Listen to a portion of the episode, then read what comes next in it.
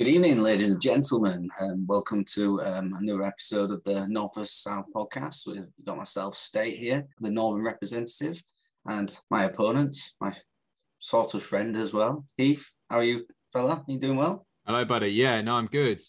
I have to remain upbeat right now because there's a lot of bad things going on at the moment with my football club and also my fantasy team. So I've got to remain upbeat and focus. All right, but I'm all good. How are you? Yeah, I'm buzzing. Yeah, things are decent enough week. You know, fantasy's gone quite well, I think. And yeah, my club are doing brilliant. We're up to fourth in league now, the Merry Millers. So all going well. We're not sacking managers. We're not trying to punch above the stations. We're just accepting who we are and where we are. And Will Griggs on fire? Will Griggs on fire, definitely. Oh. I'm even if he went on firing, I'd just still be happy signing a player with that sort of song. You know, that's so anyway, on to this week's episode. We've got a good episode coming up for you, for everyone. Anyone who's not listened to us before, shame on you. You know, hopefully this will convince you to do it again. But our agenda for the day. So we're going to do his game week review this week, changing up with the game week review of the week this week. We're going to do each other's game week reviews. So I'm going to do Heath's, Heath's going to do mine. Going to be interesting, really interesting. You know, so we thought we'd mix that up. We've then got a shit list, which if you don't know about that, it is exactly what it says on the tin. If you got a shit list, it's from FPL shit list. And this can be anyone from the FPL. It can be referees, can be managers, can be, you know, another FPL player if you really want. Who cares? We can have it. And we're creating bringing something else new in this week. You know, we've had some popular feedback, which is good. And we're bringing in sort of like a hit list or an FPL trender. So who we think you guys should be looking at, who we think, you know, could be a good buy. And we're going to take into consideration, not just, you know, picking all the best players, the top scorers, but you know, look at value for money as well, up and coming fixtures. Why do you think that as well? We'll try and give a little, maybe a description of what we like think about the player ourselves, which could be interesting. So we've got that coming in. And Heath is going to scout a team this week. Is that right, Heath? That's correct, yeah. Brentford FC, yeah. Good team to scout at the moment, so that's good. We'll then have our North vs South mini-league updates as well. And then instead of the game week, we're not going to do the game week preview because we've got an international weekend coming up. So we're going to do that in the next episode with something fresh as well for international week. If you listen to our last international podcast, we did something new. We did something really cool. We're going to do something again like that in this next one anyway. But that goes on to that's going a bit too far ahead. And then finally, he's got a quiz for me this week, which I'm definitely sure there's some stitching up going on. Oh, 100%. You know it, Sunshine. He's going to be busting me to try. He's probably going to try and make me get 0 out of however many questions there is because he's just livid that last week. Even though I thought I was all right, I gave him multiple choice options every time, so he always had a chance, and he just didn't see it that way. It didn't really cost you, though, to be fair, because... Are you kidding? We'll get to that. Yeah, we'll get onto that. So that's us for this week, definitely. Yeah. So as State said, this week's game week review is something a little bit different. We've decided that no longer do we want to hear either of us gloating about how well we did. We now want to basically take the piss out of each other's team. So this week, State will be reviewing my team. I'll be reviewing State's team. State, if you would like to do the honours and tell me all about the Southern All-Stars. Yeah, I can tell you about the Southern All-Stars, definitely. Interesting game week for the Southern All-Stars, i.e. they were crap. It was, you know, they dropped down in our mini-league, which we'll get onto later. But, you know, They were really strong in a certain position though this week, the Southern All Stars, and that was the bench. The bench was exceedingly strong, and it was testament to the manager for leaving his high scorers on the bench. Brave tactics, bold tactics, didn't quite pay off though. So a big whooping, 32 final points for Southern All Stars. Well done, bravo Heath, sir. You did well this week. 6 points below the average. He made a transfer as well. I mean, crikey, let's even look at the transfer. Got Smith Rowe in for Odegaard. Not terrible, but yeah. And then why did you bring Smith Rowe in for Odegaard and then have him on your bench? You know, did you even look at your team this week properly? Well, I think you'll know why I had him on the bench. Do you not remember the fine you gave out to me? Well, yeah, but you could have done something else. You could have dropped Kane. I'd have been thinking, drop Kane off there. Who knows? Too expensive. Can't drop him. You're right. He is too expensive. We'll get on to that. So anyway, we'll quickly fly through this. So we've got Raya in net, 3 points for Brentford. Don't mind that. That's all right. I think he's good. They're playing some scoring games at the moment though, Brentford. So clean sheets aren't likely, but bonus save points are definitely likely for him. So that's all right. Your back three was bloody awful. Réguilón, 2 points. Good work, son. Yeah, well done. Spurs haven't kept a clean sheet in their last 1, 2, 3 games prior to that, which has conceded 3 goals in each game. So keeping Spurs defender in, interesting call. Well done. I tell you what, the Watford manager's got sacked this, in the last day or so. Heath could be getting sacked after this, and hopefully the owners of the Southern All Stars are listening to this. Coufal, West Ham. 1 point again. They've not kept a clean sheet for a couple of weeks. I think again question marks about his inclusion. Rüdiger, you'd have fancied Chelsea to keep a clean sheet. I can't really argue with you having him in there. He's a form player, so 2 points for him as well. Let's get on to your midfield now, eh? So your one bright star in your starting lineup was Mr. Son from Spurs with 10 points for 2 assists. Couple of bonus points in there. My boy. He's the man, isn't he? He's again 7 points the previous week, 10 points this week. So the guy's the main man at Spurs at the moment. He's the one who's, firing, doing things for the team and getting in places. And, I think he's probably thinking the same thing he's thinking at Spurs at the moment. Come on, guys, help me out here. Southern All-Stars, I can't do this every week by myself. It's just not right. He'll be knocking on manager's door, asking for a transfer to the Northern Super Kings next week, I'm sure. So, yeah. Mm. It's funny you say that, actually, because I was thinking the other day, why has no one ever tried to go in for Son out of him and Kane? Like, I probably would pick him over Kane if I was manager. At the moment, you would, yeah, definitely. But I don't think people would do overall. I think, but, yeah, I agree. Someone should have snapped him up, but... A lot of clubs don't have money these days. I suppose that's the problem, the Spanish clubs on their arses, only maybe go back to Germany, but who knows, because he can't. They signed him from a German club, Son, didn't they? Was he from a German club? I think it was like Leverkusen, wasn't it? Yeah, so... But yeah, I agree. He's a quality player. Someone should try and get him at the end of this summer after another season of nothing at Tottenham. Well done, Yids. Yeah. So back onto your midfield, which was firing this week. Benrahma, 2 points. His first, he's been on good form, but 2 points, not really good for you. That is again. Wilfried Zaha, fantastic to watch the Palace game yesterday and see them score 2 goals, and he didn't get anything on it. I was loving that pub. How that pub watching it with the missus and the little one. Little Long's making dinosaur noises, and I'm making cheering noises every time Palace get a goal, and Wilfried Zaha's got no involvement in it. I'm like, brilliant, because he fucked me over the previous week, big time. So yeah, I was very happy. Then the main man, Moussa Sissoko, what a player, solid 2 points. You can't have a go at Moussa because he's just done what we expect of him, and you can't argue with that. So well done, Moussa. Questionable why your manager brought him in for a certain person instead of maybe dropping a striker, but again we'll get onto the managerial problems of the Southern All-Stars later on. And then up top, where the real fantastic work went on this week, so Heath actually dropped me a message about my captain being on the bench this week and only getting me like 2 points in total. I'm like, okay, fair enough. He went a bit early on that. I did. And then his captain, well, he only got in 2 points, so 4 points in total. So I was pretty smiling about that one, when Antonio didn't do anything. I was like, that's called karma, bitch. That's what it's called.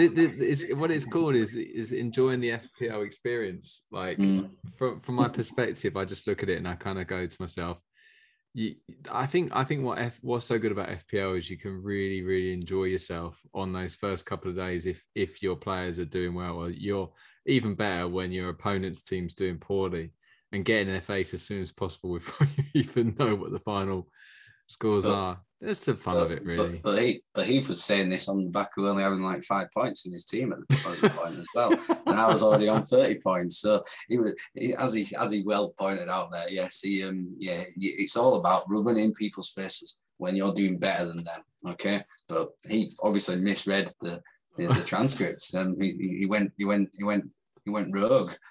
But it was even, which has made it even more enjoyable for me, to be fair. So at least I'm not going to be on your shit list this week. No, even though I deserve to be on this week. You should be on some. You should be on your own shit list. I think so, yeah. And I'm going to come to the reason why right now as well, because obviously Antonio 4 points as your captain, Kane 2 points, Lukaku 2 points. I mean, Lukaku did put the ball in the back of the net, but you know, VAR came in well and just said no, thank you, Rom. You know, not for you today, son. Not for you. But yeah, this is why Heath is going to be on his own shit list. I say he's going to be on it because if he wasn't on it, I've just put him on it for himself right now to save him embarrassment. So keeper Ben Foster 2 points. Don't worry about that because Reddy got 3. Smith Rowe 3 points. I mean, for starters, he brought him in on a transfer and didn't play him. I mean, you know, who does that in real life? No one. You buy a player on FIFA, you know, Football Manager, you get him in there. You know, you don't mess around, especially with Arsenal. We've been in a bit of form. I mean, yeah, it'd only increase your team by 1 point, which wouldn't have been anywhere near enough, but still, it'd have been better. Then let's get on to the serious stuff now. So Kieran Tierney on his bench. He's your boy this year as well. 6 points on your bench for a nice clean sheet. Well done, Kieran. And then the third sub. So he didn't need a miracle for this guy to have got on the pitch. Sideshow Bob. Yeah, the Brighton legend, Marc. Is it spelled? Is it Cucurella? That's correct. Yeah. Exactly. Marc Cucurella, 9 points because he got 3 bonus points. 9 points. So he had, in the end, he had 18 points on his bench. Guilty. Now that 18 points, I'll be honest with you, and he can confirm this anyway. Still. Wouldn't have mattered too much in the end result, but it had made it very close and tight, and there'd have been some squeaky bum time. So, yeah, 18 points on the bench, man. I mean, if I was a manager, if I was a fan of the Southern All Stars, I would be, you know, baying for blood. I'd be, you know, you think Ole Gunnar Solskjaer's getting it bad now? I'd be going to town on this, onto Heath right now, guys. Don't be listening to any of his suggestions in the next game week preview that we do, because they're obviously going to be useless, and they'll tell you put all your good point winners on your bench. So I guess to justify my decisions, Cucurella against Arsenal. Any other season you would happily put your Brighton defender on the bench against Arsenal. This is a season where they're obviously very unpredictable, Arsenal, and after they smashed Spurs last week, I was thinking, I can't afford to have, even though I really rate him as a player, I can't afford to have him on my 11. So I took him out, put him third sub, didn't think twice about that. Happy days that he's playing well. He's going to get me a lot of points over the season. I won't make that same mistake again, Mark. I'm sorry, buddy. But the next one, I think you made a really good point. I don't know why I brought in Smith Rowe if I wasn't intending to play him. And I don't know why. I think I just had a feeling that I would rather have Zaha against Leicester because they're at home. And I guess I maybe overestimated Leicester before I made my transfer. But, guys, it's schoolboy error. What's the point? I might as well just save that transfer for another week. Anyway, but Tierney was going to start. But I got a fine, didn't I? And I had to put Moussa Sissoko in my team. Why not take Coufal out of your team? Réguilón. Well, Coufal, you know, he was playing Brentford at home. Fancied him. I still fancy him to get assists. I fancy Reguilón. Reguilón's not in there for clean sheets. He's in there for assists. So I don't know. There's no one else.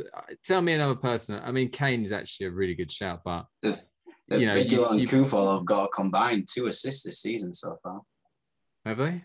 I thought they had more, but okay. One each. They've both got clean sheets though, so they've been getting points every now and then. I mean, you know. I'm not going to lie to you. One of them's going to be on my shit list. Obviously, Harry Kane has 9 points in total this season. Cucurella got that in just one game. Yeah, no, I mean, I did think though that Kane's got to sort out his shit. Really, he has to kind of work this out with Levy and just like start playing again. Otherwise, this it just looks so bad. So I was just kind of expecting Harry Kane to be professional and get on with the job. Anyway, again, I'll get to him later. But yeah, overall, a poor week, and disappointing in Lukaku. Only again, we'll get to that, I think. But yeah, so overall disappointing, and it has been kind of. I've been riding the wave of 1 point wins over the last 2 weeks, so I accept this. You know, I did think when I saw Man City against Liverpool, I thought this is my chance because, you know, surely Man City and Liverpool are going to cancel each other out, but they did, and they didn't. If that makes sense, points wise they didn't, but result wise they did. Yeah, I've finally gone to all of that now. You know, you don't look at my team, see what happened, what went on. Yeah, okay. So, yes, stop grieving about my team. So, State's team, the Northern Super Kings. I just before I say this, by the way, this is really the first time I've checked your team, really, because I don't know if I'm speaking for every other FPL manager out there right now, but when you're doing well, you are looking at your team quite a lot, and you're looking at other people's teams to see if you're doing that much better than them. But when you're doing badly, you don't check anything. You don't want to look at the app. You don't want to go on the website. You don't want to touch it. You know you're doing badly. Best thing to do is not to get too upset about it and just put it away and focus on other things, which is basically what I did. Anyway, so it's the first time I'm really seeing State's team. So Kasper Schmeichel with a solid 1 point. So you've got to be disappointed with that. Actually, in fact, your whole defence, you got to be disappointed with. Ruben Diaz, obviously playing Liverpool, that's fair enough. But he didn't get any points at all. So, you know... Yellow card. Got a yellow card. He's committed. He does get yellow cards, doesn't he, Ruben? Got a cheeky yellow, yeah. He's had a couple this season already now. So, yeah, but I don't mind that. Didn't expect a clean sheet from that. How you've still got a Man United defender, I'll never know. Raphael Varane with just 2 points against Everton at home. Shocker. Joel Matip with just the one. How close was Matip though to scoring right at the end for us? Yeah, it was great Rodri. Tackle by Rodri. I mean, that should be like a bonus point for Rodri's tackle because he stops a certain goal. You can tell the ball's going in the net. Yeah, I have to say as well. I was going to get into this a bit later, but I'll talk about it now. Liverpool City. I didn't actually watch it live. I was doing something, but that was a fantastic game. Watching back. The highlights and stuff, they really got stuck into each other, and there were so many ups and downs that game. But obviously Salah's goal, unbelievable goal, yeah. And then Rodri tackle. It's like Salah, what a goal! Rodri, what a tackle! And then Milner, what has he given to the referee for the penalty and the no red?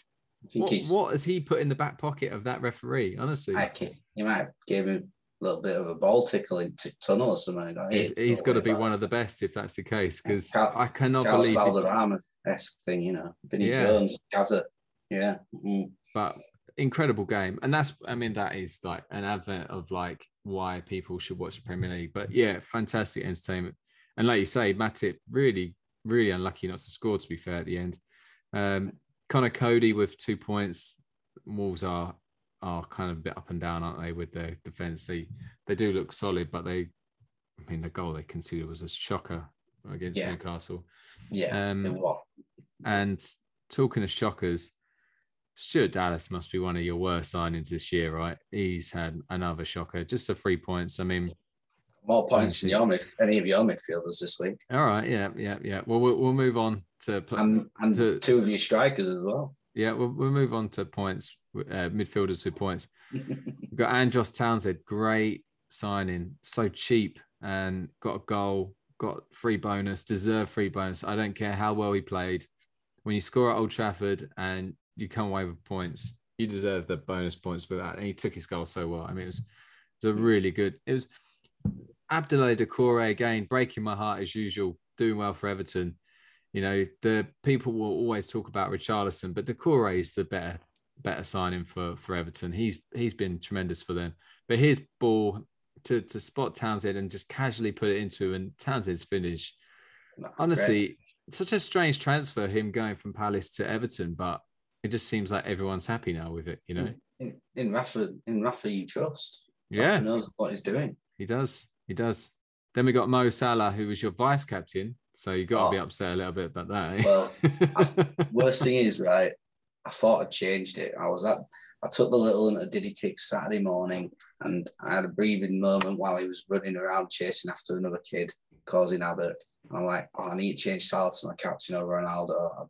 You know, he always seems to do all right against City at Anfield. So I was like, yeah, I'll make Salah captain, and hopefully he'll do something for me.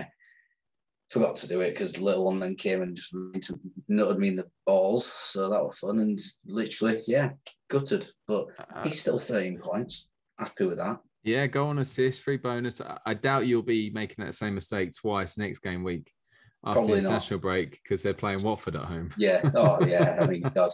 I mean, every man and his dog will have Salah as his captain. It's triple captain material, surely. So... Stop trying to go, mate. I don't need to use that chip yet. So then we come on to your actual captain, which is Cristiano Ronaldo. Just the 1 point was rested by Ole, who Ole looks like he could be on his way out. He could be going out Watford style. And, probably... The wheels have fallen off that bus, and it doesn't feel like he's steering anymore. So it feels like that there's going to be someone else steering that bus very soon. So Ronaldo just with the 1 point. That was the chance that I had to really get into Stateshead about how poor his week was going to be, not knowing that he had Jimenez, who had got 2 assists, 2 really well taken goals by Huang, who's just in 3 weeks ago. Yeah, what a good player. Well, talk about Huang's finishes, but Jimenez is a great player as well, obviously. But it feels like he's now playing that deep line number 10 role, kind of playing him in. But both goals, really, really good finishes. And then we've got the tried and tested Jamie Vardy, who's never too old. His stats this season are brilliant. Like, he's got 6 goals and assists, but he's in the last last 4 out of 5 game weeks, he's got 2 or 3 bonus points. The only one he didn't get any was Man City at home. I mean, that's just unbelievable. So you've definitely made the right decision there with Vardy. He got 8 points there. And your bench, you had a good bench because no one got any points. So Carson, who is the most pointless player in your squad by an absolute mile, followed by the next one, Mason Holgate, who also didn't get any points. And then you've got Damari Gray with 2 and Josh Murphy with 1. So they were good decisions to have on your bench. And overall, you got 52 points, a really good week. Decent week. You're up to 7th in the over in the league, you know, mini league, but obviously still 2nd in the head-to-head league because second. Still second in the you're still in the relegation zone there. Well, yeah, but like I said, the way things are going at the moment, you best hope that the teams aren't tying come the end of the season. You know, with 19 wins each, because the way things are going, I'm going to win on overall score because I'm just stretching. Because you got Mo Salah. I tell you what, if you lose this quiz later on, I'm so tempted to say you're fine. It's a transfer out Mo Salah. That would be that'd be so good. That would be so good. Tell you what, you know, you start that off and you start a really bad war. We start a war, yeah. and you know, and I don't know if you'll be capable of winning that war when the next quiz comes. Since you've just had to painfully accept how much better I've done than you, I suppose you get a reward for that. You get to let your anger out now on your shit list. Let's get onto the shit list. He gets to go first. He's got plenty to get on there. I'm excited for this shit list. Come on, throw it at me. Let's see what we got. Okay, so got 5 on my shit list this week, which is the first for the season. So I'm going to go quickly into it, otherwise we'll be talking about it all night. So the first person on my shit list is Joachim Andersen for Crystal Palace. And he kind of saying to me, why is he on your shit list? He didn't have anything to do with you doing well or me doing badly. Well, I'm putting him on my shit list because he was shit. Simple as that.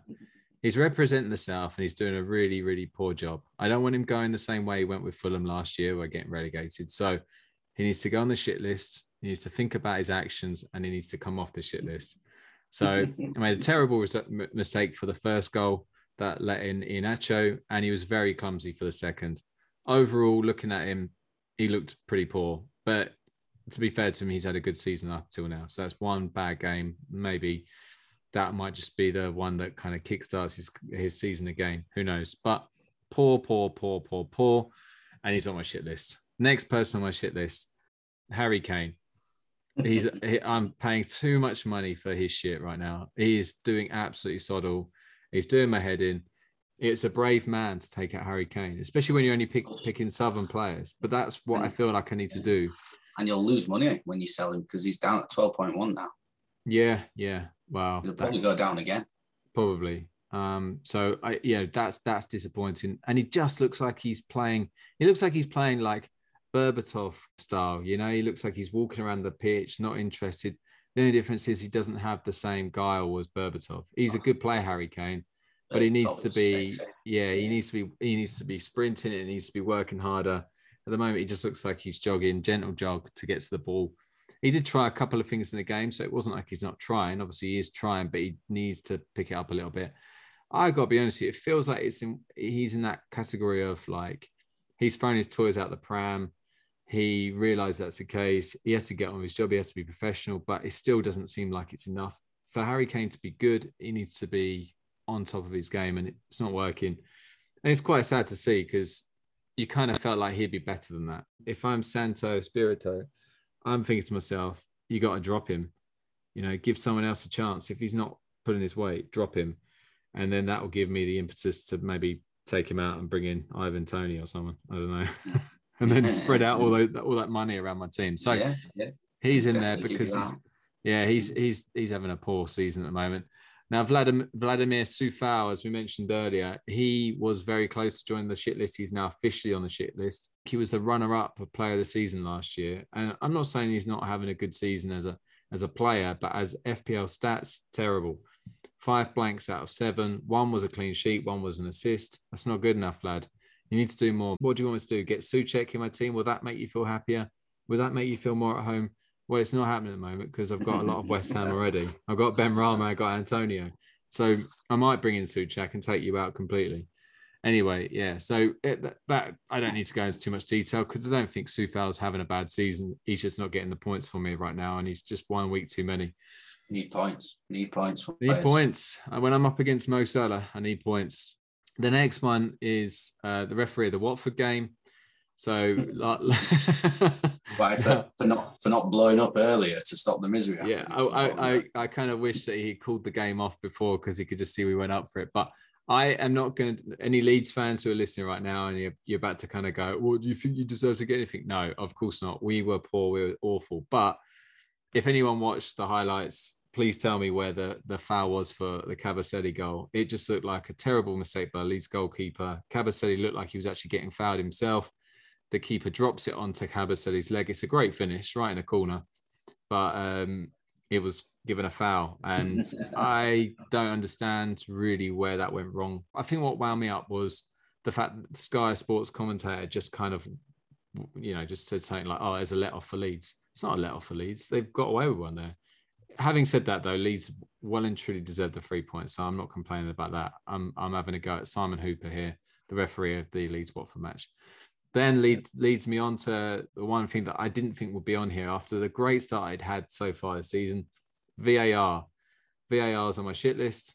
The collective. I'm talking Cabaselli. What the hell's going on there? If you don't know, please watch the highlights. And there's nothing to it, as in I have no idea why it wasn't given. The only thing I can assume is that the referee thinks that Cabaselli's fouling the defender when it is clear that it's not. And even then, poor old Simon Hooper's made it onto my shit list this week, but that's because VAR haven't come in and said, "What are you giving that for?" You know, they should be kind of retrospectively looking at it and going, "You've given a foul against Cabaselli, but we think it's a foul on him, but therefore we should think the goal should be stood," or whatever. I don't know. But then you've got the James Milner situation on both the. Oh, Milner should have been off. Well, I don't. The one thing is, I don't think VAR could have given a second yellow. No, I don't know if it's in the rules, but the fact is it's more the penalty for me. I don't understand how that can't be given, but it's one of those where you just think it seems really clear. It's a penalty that you see them given a lot, and you like the soft penalties, but they are in the modern game. They're penalties, generally speaking. That's a penalty. Foden's going at a pace that realistically. And it's just so obvious. Then you got the other one was the Vidra one against Norwich, team for all punches, massive Vidra. There's no agenda here, by the way, guys. I'm really happy with a Norwich-Burnley draw, to be honest. It really helps Watford, but I just don't understand it.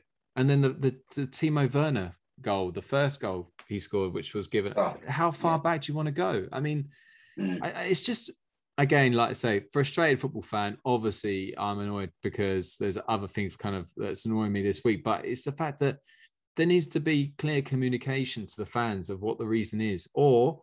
Now that we've got VAR, there's someone helping out the referee. There can be a clear explanation after the game to say, this is what we thought. We obviously got it wrong. Or this is what we thought. We still stand by our decision. And that's not happening. And I think that ultimately journalists get paid to hunt down players and managers when they're not doing their job properly. Why can't we do the same with referees? They're professionals. They're meant to be doing a job. If they're not doing it properly, why can't we ask the question? I can breathe now. That's my shit list. And let's just say it wasn't the greatest week. How about you, Sate? What's coming my way? Well, team's done well, so the shit list in there. Ole Gunnar Solskjær is on my shit list, so big time. Fucking big time. 2 weeks running. I mean, he's not, for starters, he's not bloody making... He was Ronaldo's penalty taker when he should be doing, and now he's benching him, right? I know the guys, he got to save his legs and stuff at times, but Everton's not a game where you save his legs. Everton are doing all right this season. That's not a game you rest your star man, your main man. And there were a couple of chances in the game. I mean, Cavani looked good. I like Cavani, good player. But he has a header that Pickford makes a good save on. Ronaldo gets that header. That's in the back of the net. United go on and probably win the game, because they'll have a 2-goal cushion then, or, Martial then scores and it's 2-0. So it's, Ole's got to play there in that game. And especially since he was my captain, then, I was very upset with Mr. Ole. And I like Solskjaer, lovely bloke and that. Is he sort of cut out for this level? Who knows? I mean, I suppose you can't really complain at the moment. I mean, the 2 points off the top of the table, so it's not like they're struggling in the league at the moment, they're up there, they'll be challenging this season, but, it's little things like that, 2 points there, the joint top, and that's, where you have your main man playing, I think, so Solskjaer was on there for me, and I was the same as you. Var's definitely on there this week, and I won't go into the additional detail because you said it all, Heath. There, VAR wasn't right this this weekend. It's made some howls. I think the Chelsea one was the worst one in my opinion. Like you said, how far do you go back? I wouldn't say it was a blatant error. You see those free kicks given, but you also see plenty of times in the game where those tackles are not given as fouls as well, and nothing comes of it. But VAR's there to I suppose stop that. But like you said, that's going back. That's like rugby union sort of going back. That is now. When they play, you've got advantage for several minutes at times. So VAR's on there for me is the second one. Kasper Schmeichel, keeper, he's going on there with the entire Leicester side, barring Jamie Vardy, because he's awesome. Leicester just, I'm watching that game against Palace, and to be fair, Palace deserved to get some out of the game. They're probably the better side overall. Like you said, Palace caused their own downfall with the 2 goals. And, Leicester do have players who can hurt you, and that's the one thing about them. But I think...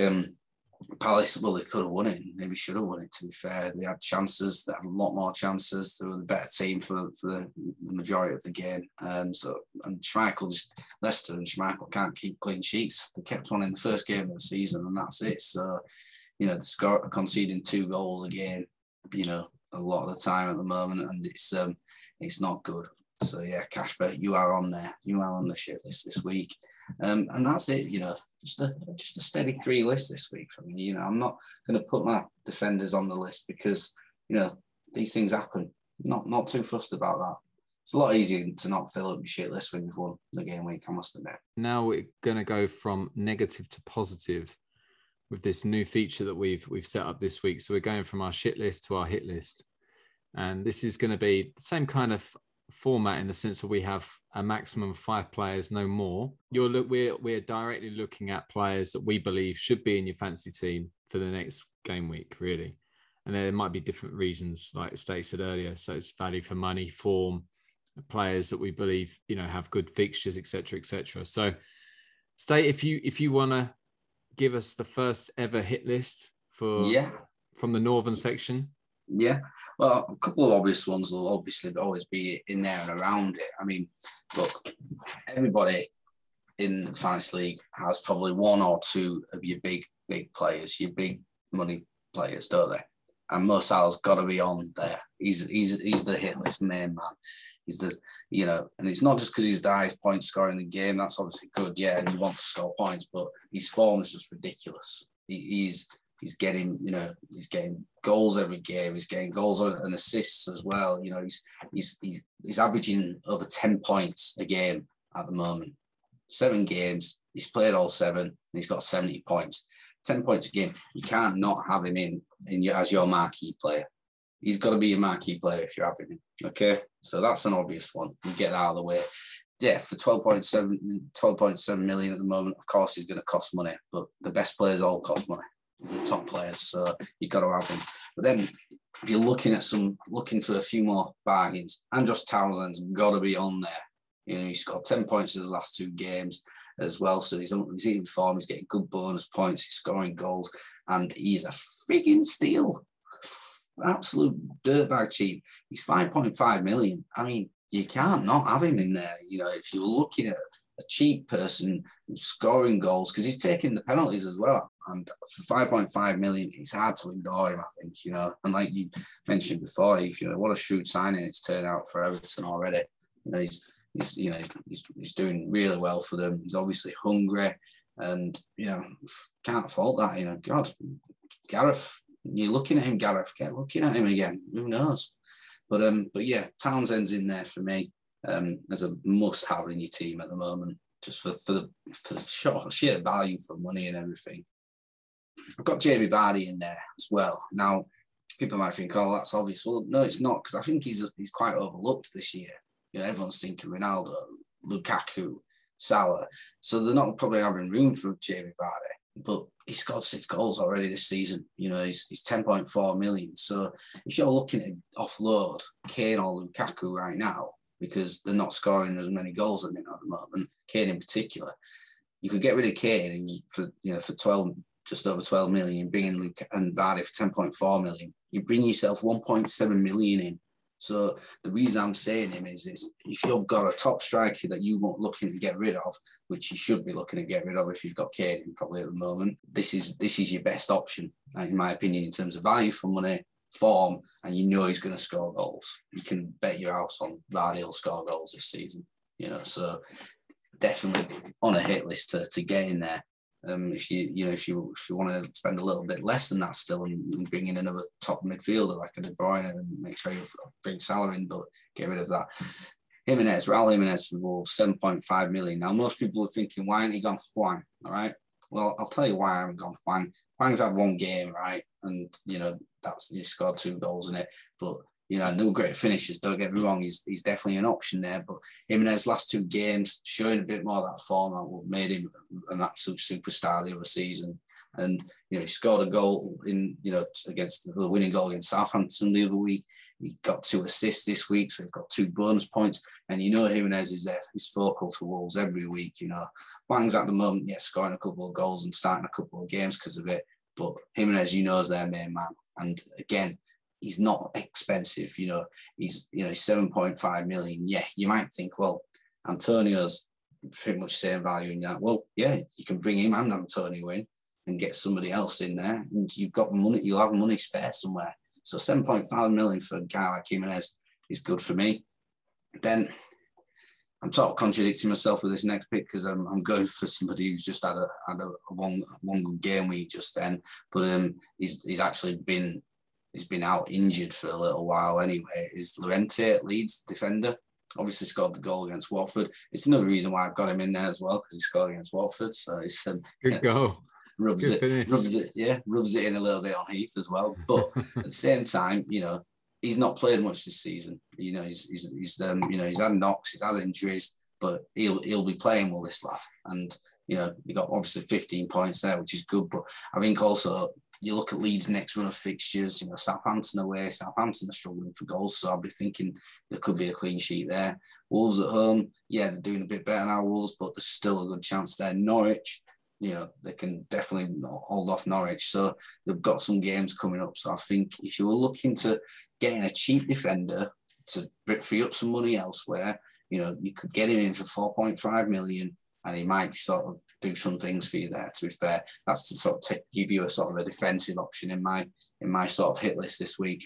Good hit list. I like it a lot. To be fair, I actually really like this the idea of this section, because there's a lot of kind of ideas thrown out there to people who may be thinking about the next game week and struggling a little bit for players. So we're getting to give them, you know, five from your side, five from mine. I'll start with mine, probably a predictable one. I think people have struggled to get him in the team because there's so many heavy hitters already. Like, let's be honest, there's a lot of people out there who have either got Lukaku and or Ronaldo, and they've probably got Salah. They've probably got a few expensive players in the back. So it's quite hard to get this guy in, but if you can, try and get him in as Heung-min Son. All I'll say is that his fixtures are... He's got Newcastle away next, which is good. And then he's got what would be deemed as red fixtures to FPL, but you would actually then really look into them hard and go, West Ham away, London Derby, I'm sure I'll be up for that. Man United at home, again... You could see them scoring against Man United and Everton away. You never know. And then he's got a sea of green after that with Leeds, Burnley, Brentford and Norwich. So I would say that if you're going to pick anyone from Tottenham, Son's your man. He's fixture-proof, in my opinion. He can score against anyone. He's got a fairly good record against some of the bigger teams as well. So I would say that if you're looking for a kind of like someone to just stick in your team and keep him in there, Son is definitely that player. I would then go with another heavy hitter in Cesar Azpilicueta, aka Dave. I think realistically you're looking at Chelsea and you're saying to yourself, again, you're seeing a sea of green in their fixtures. They've got a great fixture list.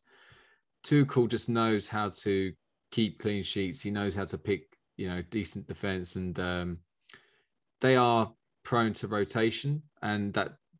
Azpilicueta did get rotated earlier in the season as well, I believe, against Aston Villa. So he could get rotated at any point. But at the moment where they've got no Reece James and he's got this ankle injury that means he's out for a fair bit. It says on the website he's 50% chance of playing the next game. So you would expect Azpilicueta to be playing right back. Yeah, I rate that. Because I think now, because of that as well, he's either going to be one of the three centre halves that's work better, or he's going to be the right wing back, isn't he? It's quite tough because he's more expensive than the others. He's club captain as well, isn't he? Yeah, so he's very valuable to the team, like overall. So you'd expect him. So basically, if you're looking at fixtures, you'd say he'd play 4 out of 5, really. You know, he'd play 90% of the fixtures, really. But he got 2 assists this week. I doubt that's going to be a theme going forward, but I would say that he is a spearhead of what Chelsea defenders you want to go for at the moment, but that could change. But all I'm saying is that if you're looking for anyone in particular, I would get Chelsea defenders in at the moment with their fixtures. They were probably slightly unfortunate the way they conceded against Southampton. Bit of a poor error by Chilwell. I think that whenever I look at FPL, if a team has conceded, the one thing you have to look for is how do they concede? Is it a long-range shot that, you know, flew in, you know, an absolute worldie or something like that? Or is it a penalty or a free kick? Then when you start seeing it's a set piece, a penalty or free kick, then you start kind of questioning whether that really needs to be looked into, that, you know, that they've conceded a goal there. So I think that might have been just a poor error there by the left back. So yeah, most people were probably going to go for Alonso and Rüdiger, and I think Rüdiger's a good shout. I think Alonso, now that he's been rotated with Chilwell for the first time this season, I think that, especially that he got called up to the Spanish national team as well, that makes him vulnerable. So I would say well away from him. I'd say well away from Ben Chilwell, and therefore I would fall into the bracket of Azpilicueta, Rüdiger and Thiago Silva. Thiago Silva's obviously a bit older. So Rüdiger, Azpilicueta. And like I said, I've gone for Dave this week just because he got 2 assists. So he's on my hit list. Then I'm going to go a lot cheaper and I'm going to go with Ben White, which you'd probably be a bit surprised by. But again, good fixtures, Arsenal. They're starting to click. Another clean sheet this week. They've got 3 clean sheets out of 4. The fact is that they are looking like they're finally starting to click. I think I said last week about Ramsdale's communication. It looks like that's helping. Also looks like finally kind of got their back five. In fact, are they? Hold on. No, they are playing a back four, aren't they, at the moment? Yeah, so they've got Tierney, Gabriel Ashew, White, and Tommy Ashew, isn't it? Yeah, and Tommy Ashew's meant to be very good. I think he had a bit of a stinker this week, but he's meant to be a very good player. So they finally nailed that back four. They haven't got these reckless players, these players who just switch off. They've finally got a team that concentrates. So Ben White at 4.4 million, I think, is an absolute bargain if Arsenal carry on the way they are. And then my next two, I'd say one is obvious to a certain extent. So I've got Bryan Mbeumo, who plays for Brentford.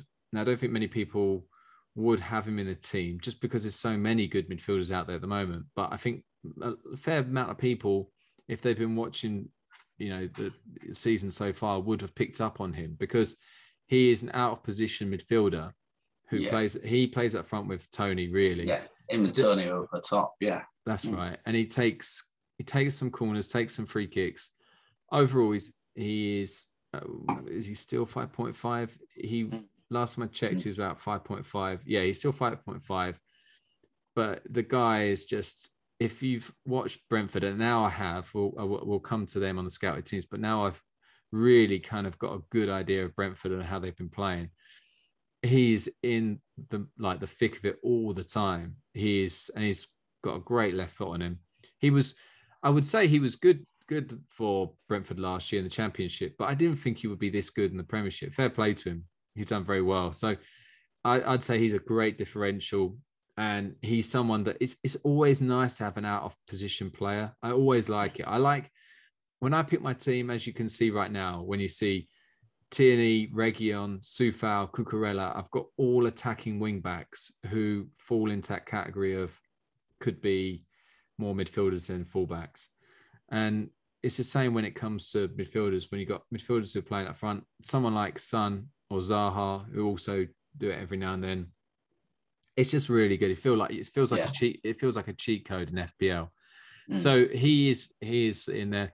And then the last one's a bit of a long shot here, and I don't know if many people would have known about this guy, but his name's Michael Olise. He joined Crystal Palace in the summer from Reading. Was very good for Reading. One of their star players. Reading struggled to replace him, obviously, but Palace haven't been able to get him in the team until this week because he's had an injury, a niggling injury. So he finally came on and played his part against Leicester. But what I noticed was that he was taking set pieces. This is his first game. He scored. He took his goal well. Now, this guy, a bit like Eze at Palace, could be a game changer. He could be a player that if Vieira allows him to be creative and allow him to be who the player he wants to be, we could be hearing a lot about this Olise as the season goes on.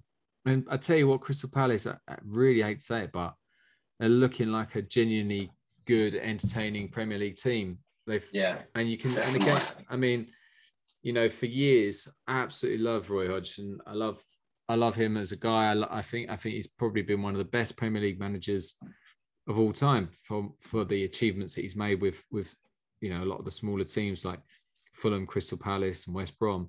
But I think it felt like with Crystal Palace, they were, you know, kind of like they'd run their sell-by date and they made this change. I wasn't too sure about Vieira because obviously it's easy to stereotype and say they could do a Frank de Boer and really struggle. But fair play, he's got a good young team. He's got a good group of players and they seem to be gradually clicking and, you know, they're getting some good results. I mean, that's a good result. Should have got more against Leicester. Yeah, they deserve to win that game. Yeah, So Michael Olise is a bit of a long shot, but I think he's worth looking at. And we'll find out. But yeah, so that's my hit list. Yeah, like it, liking it, definitely. Like I said, good food for thought there for people. You know, looking at trying to see different things, different prospects. You can't have everyone in the team. You see, you know, you've not got the money to get all of them, but you know, there's different options for different reasons. So yeah, definitely good. Liked it a lot. You know, I suppose it leads on to sort of like the next tips as well that we're continuing. And I think you've maybe already mentioned one player who probably may come up in the scouted team of the week, who which was Brentford. So yeah, obviously Brentford have had a good start to the league season, Heath. So yeah, what did you make of them? Well, there's a lot of good things going down at the Brentford Community Centre, and it feels like Thomas Franks has basically allowed his players to basically play free-flowing football like they were playing the Championship. There's no fear whatsoever of anyone, and that was, you know, typified against Liverpool, where, I mean, it's always great to see a promoted team going toe-to-toe with a, you know, a former Premier League winner in Liverpool. And I was very, very impressed with, I'd say, nearly all of their performances. They've been a bit unlucky at times, and they've had their luck as well. But realistically, yeah, if you looked at their fixtures at the beginning of the season, you would be surprised if they were probably just outside the relegation zone. And there they are, top half of the table, not a problem at all. So if you're not aware already, Brentford have the same kind of money ball approach that other teams like Liverpool and there's other teams like Fulham who have adopted, where they're looking for statistics to back up the transfers they're bringing in. Irrelevant of the names, some of these players you've never heard of before, but basically they're bringing a team together so that they can kind of hit the statistics that they need to be able to, you know, get promoted from the to the Premiership or stay in the Premiership. But what they've done here is they've kind of gradually built a team that is just a team very, very comfortable on the ball. And I'll start with my good from afar, but far from good. Basically a player that you're expecting, who looks good on the pitch, but actually isn't a very good FPL player. He's a low scorer. And that's Christian Norgard, who is Brentford's defensive midfielder. Everything goes through him. Basically, he is the go-to guy when it comes to Brentford. He gets the ball from the centre halves. He gets it. He then plays it. He gets it. He plays it. He's constantly on the ball. And I think he has scored this season, but the fact is that he's unlikely to really score many. So yeah, I would say that seems quite straightforward. I know that people probably listen to this scouted teams and say, isn't your good from afar, far from good always going to be a defensive midfielder? Well, it might be, yeah. But this guy epitomizes that category without a doubt. Very, very good player. Really good. Last season, the Championship, I remember when Watford came up against him and just thinking, I would love a guy like this in our team. That's exactly what we're lacking at the moment. But I won't carry on about Watford. But so I'll move on quite quickly. So the next one is the differential. So someone who could score big points, but you wouldn't really expect it. And I know it's cheating a little bit, but I'm going to go with any of the back five. So it's actually a back six, really, because they play a five at the back. The right back is actually Canós, who's actually a midfielder in the game. So, you know, he would be pointless to have in your team as a defender. He's not going to keep you clean sheets. Now, Brentford have come into the season with basically a defence that's quite solid. I think they signed Christopher Ayer from Celtic, who seems like an absolute bargain. Again, I don't know how they do it. They also signed last season. Maybe a couple of years ago, they signed Pontus Jansson from Leeds, which is another really strange signing where you just didn't see that. Well, last season that Jansson went to him basically. Yeah, we were quite a favourite at Leeds, but at the time. Yeah, it was a very odd one. But he signed for Brentford. And they've also got Ethan Pinnock, who's kind of like a mainstay at Brentford, who's been there for quite a few years now. So that's their back three. And then, like I said, they've got Canós on the right and Rico Henry on the left. And then David Raya. Now, I'm saying that they're all differentials, all of them, apart from Canós, because Canós isn't a defender. But the reason why is because all of them, you know, can get goals, can get clean sheets, can get involved. I mean, obviously, Raya can't get goals, but what I'm saying is that he makes a lot of saves, so he can get you bonus points, he can get you save points. Janssen, Aya, and Pinnock have all either been and around goals. They've all got bonus 3 assists already. Yeah. No.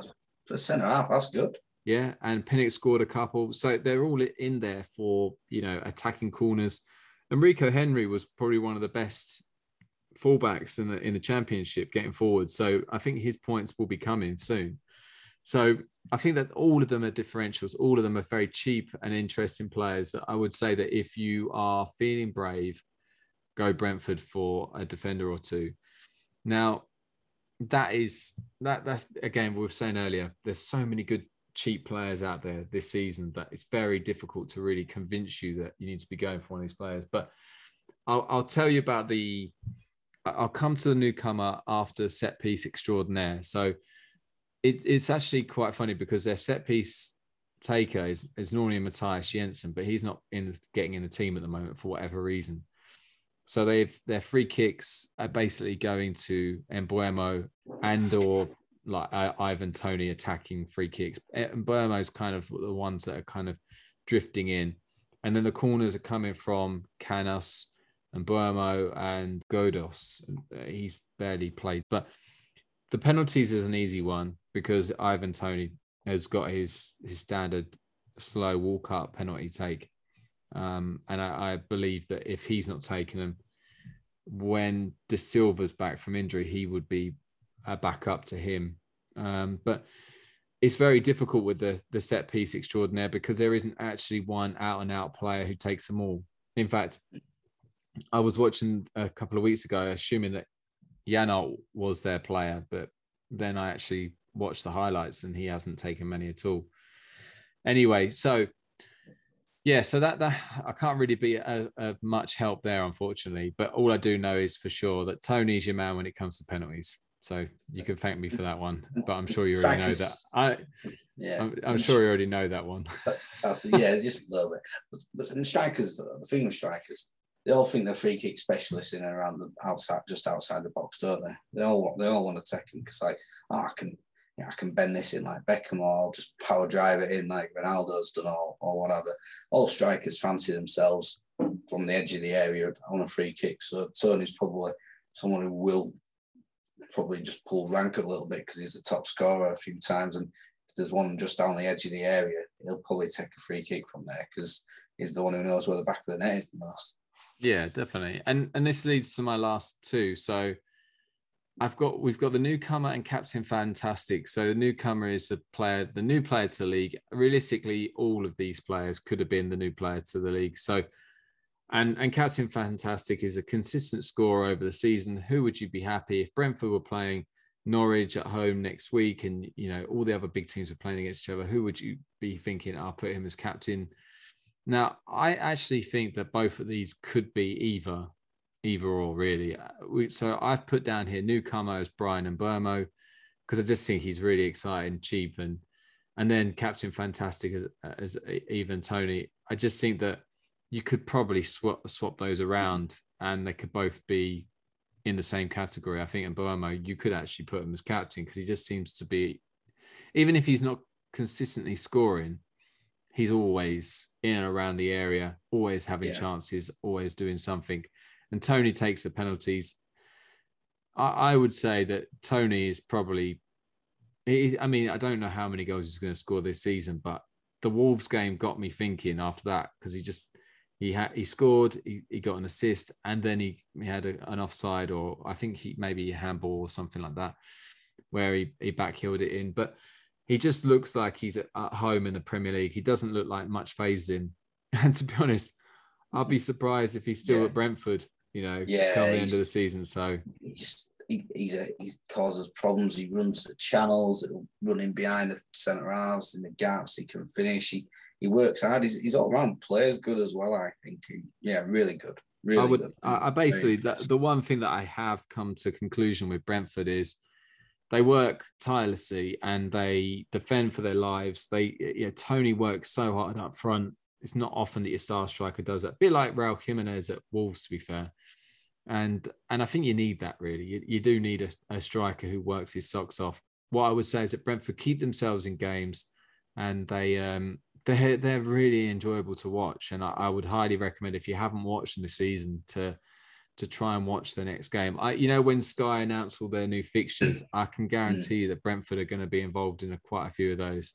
They probably held them back for a handful this initial period, but then the next period, it's going to be a lot of fun. So we'll see with them. I don't know. I kind of, like everyone else, I'd like to think, probably wrote them off at the beginning of the season thinking they might be a bit naive, but yeah, they've proved me wrong. And I'm sure they proved a lot of people wrong.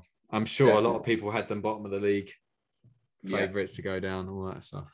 Oh yeah, for sure. Definitely. Very, very good, very enlightening as well. And I think, in particular, sort of differentiator, putting in some Brentford defenders. Like you said, they've got a good run of games coming up after the next game. I think they've just got Chelsea coming up next, haven't they? But then after that, I think they've got, a nice run of fixtures where, you could see them picking up some good points there, maybe clean sheets and some goals, who knows? Because, I'd fancy that, to be honest with you. So, good scout team week, Keith. Yeah, we move on to our mini-league update. So we have got 24 fantastic people who have signed up to our mini-league, and we like to keep them updated to make sure that we're letting them know that we appreciate them, whether you're at the top or you're at the bottom, whether you're picking fantastic players, whether you're having a stinker, whatever. We want to make sure that you're updated on this podcast. So, State, do you want to enlighten us to how it's going in that league? Yeah, definitely. So, quick fire. We've had a busy week. Some moves ups and downs in the table. Game week. Person with the best game week score was our lady Zoe Maria with the Real Deal team, 60 points. So well done. Salah as captain was the big one for her, as well as Andros Townsend being in there, and she had the wits about her to put her Brighton defenders and keep her in the starting lineup. So maybe you could take a few pointers from her there, Heath. That would work well. Yeah. Excellent work. So 60 points there. Good work. Person with the second most points in this game week. Who was it? That was me. 52 points. Well, can't say that I'm surprised. Thank you. Decent week for the Northern Super Kings. In terms of then overall, Betty Swallocks has taken the lead. Actually, wow. Got a new leader. Yeah, new leader goes top with he got 51 points, so decent week for him. Moves up to 4-5-8. Expected to lose Jason Bice, still in second on 4-5-6. 5DA, 37 points. He drops down from first to third on also 4-5-6. So those top three are in a decent spot. It's funny because I was actually giving Summit some stick about he's got to listen to this podcast because he gets mentioned every week for being top, and it never looks like it's going to change. And obviously gave him the kiss of death. Sorry, Summit. Yeah, well, you should have been listening to the podcast. You might have had a better week, mightn't you? He had Lukaku as captain. He had Ronaldo in there. He had Antonio, Ronaldo and Lukaku up front, so they've let him down. He's had a mare in the defence. He has Mo Salah as well, but the rest of his midfield did out. Ismail Assar, rubbish along with everyone in a Watford shirt this weekend. Mason Greenwood didn't do much for United. Got a booking, I believe, so he only got 1 point. So yeah, he's fallen. He's fallen 2 spots there. So yeah, not good. Heath, he dropped down to 10th overall as well. Bad week. Never mind though. He's still second place. Big gap between me and Ryan Bennett. Yeah, that lad I work with, Ryan Bennett. Yeah, he's Spud United. He's in his game. He's FPL. He's usually a Sky fantasy league player, so he's come across so that he can be part of the our work one, which he's in 7th place out of 8 in that as well. So he's struggling there, to be fair. So yeah, not good at all. But yeah, you've got a little bit of a cushion there, so you should hopefully remain within the top 10 for a little while longer. But who knows? But yeah, other shout outs obviously to our north and southern focused teams. You know, you Petr Cech yourself, 33 points, moved up the table a little bit there, spot. We've also got King in the South, Eddie, our man Eddie, 36 points. Well done. Doff Venture South, 38 points. Where's my main man? Ned Stark's my dad, 33 points. He's off the bottom still. He's kept himself above El Badger Poopers. El Badger Poopers again this week. What a blinding team. Richarlison still captain. Him and Delph still in the side. I mean, he's got Salah in there on 13 points. So, I mean... Keeping him alive, isn't he? And Suchek with a nice 8 points there. Yeah, Suchek with 8 points and Loughton at the back, 5 points, you know, but nothing on his bench at least. So, I mean, he's got a Wolves player who's still out on loan to Belenenses, I think it is. So, yeah, he's obviously... He needs to play that wild card, doesn't he? Definitely does. If he's not played it already, he's got issues, big issues.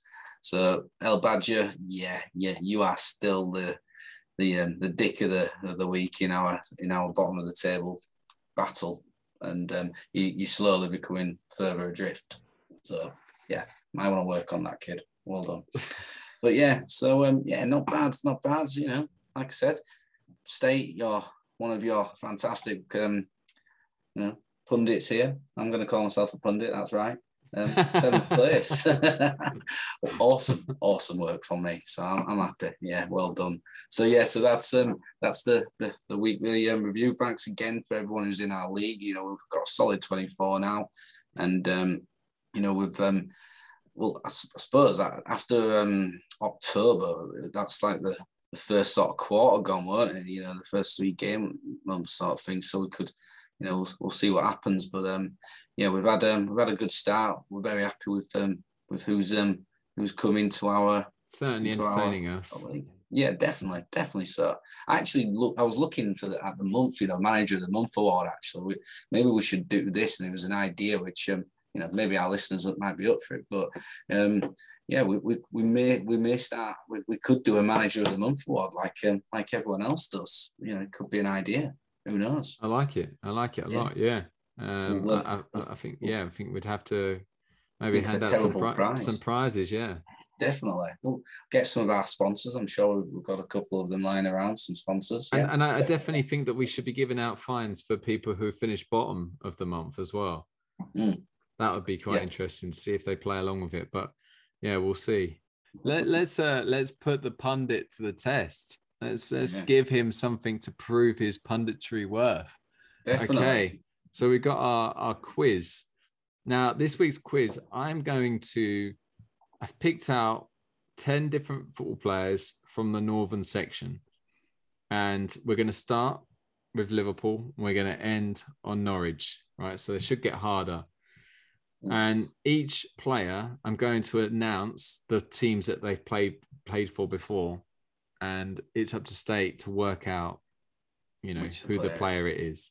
There's not going to be any of this, you know, different. I'm not going to give you options. You're going to have to just guess them outright. So yeah. I'm going to offer you a benchmark, and if I agree with it, we'll go with it. So you've got to choose how many to get before you get a fine. And if I agree with it, we'll go with it. And if I don't, I might add or take away one. Well, I mean, this is going to be tough. I'm not giving, you know, you're not giving me options. So I think if I get 6, I think I should be. I'll tell you what, I'll be generous here. If I get a 6, we'll call it a tie. No fines. If I get a 7, I get to fine you. If I get less than 6, you fine me. Yeah, perfect. Yeah. Okay then. All right then. So we've got something in it there, hopefully. Yeah, no, I like that. Okay, yeah. So we'll start off with Liverpool. So we've got Barcelona, Bayern Munich, Liverpool. Barcelona, Bayern Munich, Liverpool. That's got to be Thiago. Yeah. That was too easy. Yeah, that was a nice one. I hope the rest are like that. The next one is Benfica, Valencia, Inter Milan, Juventus, Manchester City. You repeat those clubs, please. Of course I can. Benfica, Valencia, Inter Milan, Juventus, Manchester City. I can only think of one player that could possibly be. I think it's Cancelo. Yeah, you're correct. You are 100% correct. And now I'm thinking that I should have gone for a benchmark of 8 here because it looks like it's a bit too easy. You agreed. I did. Okay, next one. Palermo, Napoli, PSG, Manchester United. Cavani. Yeah, way too easy. Jesus, what am I doing? Lille. All right, the next one. Lille, PSG, Roma, Barcelona, Everton. Barcelona, Everton. Ooh. Right. Repeat that one last time, please. Lille, PSG, Roma, Barcelona, Everton. Digne. Yep. Luca Dean. Yeah. No, that's correct. Sorry, I'm Northern. I don't pronounce it Dean. I pronounce it Digne. We had the same issue. We had the same issue with Vladimir Coufal earlier.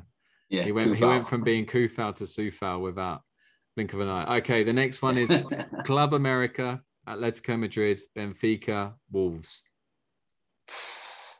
Oh, it's that young lad who's not really made it, Fabio Silva. Finally, we've got one. Finally, it's Raúl Jiménez. Oh, yeah. Oh. Okay, so that's 4 out of 5 so far. The next one, Coventry City, Aberdeen, Norwich City, Leicester City. He loves the city. Yeah, he bloody well does, doesn't he?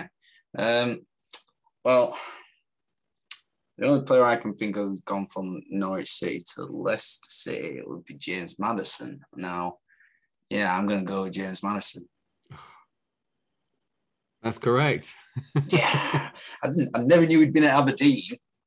But I couldn't think of anyone else. To be fair, there may be some loans in here. So, all right then. God, that's cheeky, isn't it? But fair enough. To be fair, I'd expect loans to be included on this. So yeah, fair enough.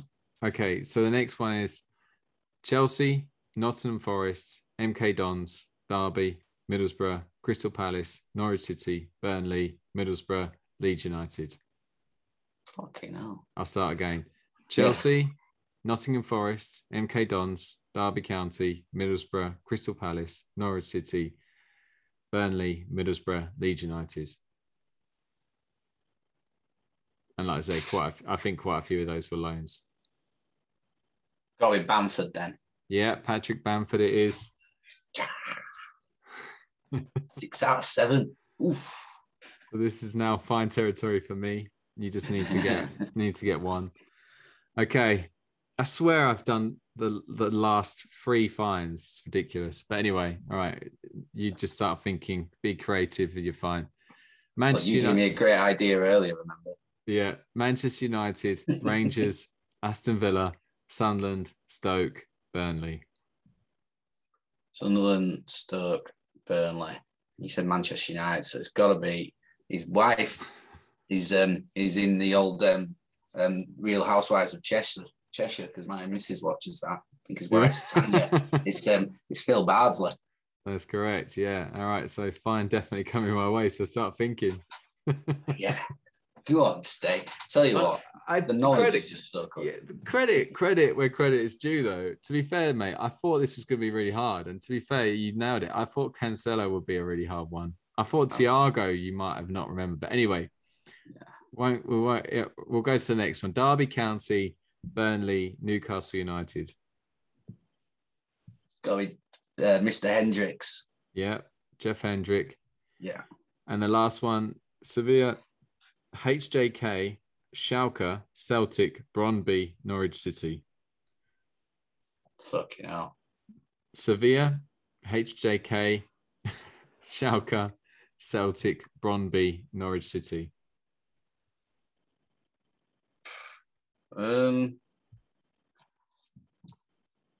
God, I mean, I think only person I can think, I don't think he played at Celtic, to be fair, but Brøndby obviously being Danish, I think, you know, him being Finnish, maybe there's some association there, but probably wrong, but I'll just say Teemu Pukki. Yeah, correct, yeah. That's really impressive, mate. I didn't realise you were at Celtic. Yeah, you got nine out of 10 there. Oh. I can't complain either, because even if I'd set the benchmark high, you still would have beaten it. He claimed himself to be a pundit, and he's just proven himself. Ridiculous footballing knowledge of memory for some reason. It's not good. It's one of the many reasons my missus calls me a sad, pathetic loser. So, yeah. But I take that as a compliment, guys. I completely disagree. You're not sad. No, just pathetic and a loser, yeah. Thank you for that, Eve. Yeah. It's all right. The only thing I'm better at than football knowledge is probably my knowledge of international flags. I'm ridiculous at that. So yeah, it's random. But I thought you were going to give me like some banter there. Your only, your knowledge is how good you are at FPL or something. You bring out flags. No, the flags is my favorite. I remember going down to London with the missus for a weekend away. And I've made a walk through the whole the Embassy Square, basically, which is over near Mayfair area, I think, or somewhere. It's somewhere near a posh area. And I was just telling her, going, that flag's that country, that. And she just, every single one, she just looked to me after I'd said about 5 or 6, she went, I don't care, James. And I went, I know you don't, but I'm still going to tell you. Just kept on it. Do you know what? It's weird you say that. I do the same with my other half. I do the same. I tell her things like that. And I kind of say to her, this is this. I find that if I say it very confidently, she just believes it because she really doesn't care either. So she probably thinks, bloody hell, like Matt is really clever with his knowledge of this and that. It's just because I'm very confident. I just blag it. So you basically pretended to be confident all through your relationship, and he's got you this far. Yeah, it's taken me places. You see that flag there? The Ivory Coast flag. That Irish flag is beautiful, isn't it? What do you think? Wonderful. Yes, I like it. Like it a lot. Excellent. Flag knowledge. Yeah, we could be talking about FPL until we're blue in the face. Let's have a podcast about flags. You up for that? Yeah. The Big Bang Theory. If anyone's watched that, Sheldon Cooper, fun with flags, Heath and State. Flag knowledge, fun with flags. Yeah, let's do it. We'd have to copyright maybe, but yeah, good quiz though. If I did like it, and to be fair, a lot of them, it's just the one key transfer to really sort of think of, and that were it. And that was the Cancelo one, because I was thinking, I'm like, City, I can't think of anyone else City signed from Juventus. Obviously you mentioned Benfica, so I'm there thinking Diaz at first, but then I'm like, well, no, he came straight from Benfica, didn't he? So it was, some good ones there. But it's good to do well. But I'm like I said, the knowledge is there. You know, it's remembered up here. It's one of the few things my memory serves me well at.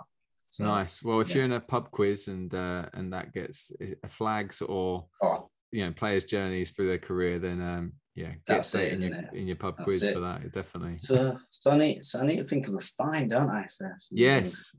Fine. Ooh, I tell you what, I'm not gonna force you to play Sissoko because we've done that already. We've been there. We've done it. We've seen the T-shirt. So it had two points written on it. Yeah, exactly. Yeah. So, hey, big 2 points. That big 2 points. It's a good option, right? So, what are the fixtures looking like? Spurs away at Newcastle. Don't want you to be captaining Son now, do we? I don't think we should allow that. But would you actually do that? Yeah, you probably would, because he's the only one who's consistent. But then Chelsea, Brentford. Oh, I tell you what. I'm going to do you a big favour here, right? You gave me an idea early that I might have to transfer out Mo Salah or something like that, right? Which would be very, very cruel, right? Yeah. Now, I'm not going to make you do something like that. I'm going to make you transfer out Harry Kane. Okay. Because you need to get rid of him. This is me helping you, by the way, all right? I'm helping you here. I'm being a friend. Okay, remember that. All right. I'll do it now, actually. Yeah. to save myself losing points. Yeah, you've got to transfer out Harry Kane. Yeah. And, you know, and lo and behold, he's going to score two away at Newcastle, and I'll be loving that. Got a good record against Newcastle as well, hasn't he? He probably has, isn't it? He's got a good record against a lot of the weak teams, that's for sure, and some of the good ones. But, yeah, I think you need to cut him loose, mate. Really do. And I think anyone else as well who's got Kane at the moment, you can't be having 12 million not getting your points. I'm sorry. It's just not right. I think the way I normally play it, if I had a team of, you know, I could pick anyone, realistically Kane wouldn't get close at the moment. It's just that fact of when there's someone like Harry Kane who's costs so much, you have to see a return for 2 or 3 weeks in a row before you start kind of going, okay, like look at Jamie Vardy, good example. Mm. Someone who last season probably wasn't doing that particular well goals-wise, got quite a few assists for Iheanacho and stuff, but realistically goals-wise, probably didn't score as many as he would have liked. But the fact is, he was a lot last year, he's even more this year, but the fact is that you need to be sure that these players who are getting on a little bit or, you know, having issues with, you know, transfers, not going through, et cetera, you need to kind of see that transition of someone who's actually gone from being unlikely to get you points to someone who started to get you points. Another example could be Timo Werner. Everyone knows that guy was fantastic in the German league. He's not a bad football player. He's had quite a few stinkers. Maybe this might be the moment that he starts getting going. I think he could. You know, it looks like Tuchel's liking him and Big Rom up there playing together a little bit. You know, Werner's pace causing problems. I think it could be good. And you know, Chelsea have got a number of nice juicy fixtures coming up. You know, Brentford, Norwich, Newcastle, Burnley. You know, you think they could be doing bits there. And I mean, so yeah. Like I said, I think I've done you a huge favour there. Well, thank you. That'll be good fun to choose that tonight because, like I said, I don't want to drop value, so I'll be looking to get in a new striker. But yeah, and that's the podcast, guys. And I know there's probably people thinking that the diehards who are thinking, well, what happened to the FPL? You know, the greatest ever FPL player finals. Well, we thought. We've been too nice to you guys. We kind of need you to have a little bit of appetite for that. So we thought we'd hold off. Next week, we've got a special podcast, which won't be in this format. It'll be in a different format that you can look forward to. And then we'll come back to our normal format the week later. So you'll get to hear about who makes our overall final, our North versus South final for the greatest ever FPL player, because I know you just can't wait for that. But overall, just want to remind you guys that tonight you've been listening to State, which is his Twitter handle is @FPL_Northerner. And I've been Heath @FPL_Southerner. And yeah, we just want to wish you all the best for the international break. But yeah, from me, it's a goodbye. In case I don't see you. Good morning, good afternoon, and good night. Okay. Cheers for listening, guys.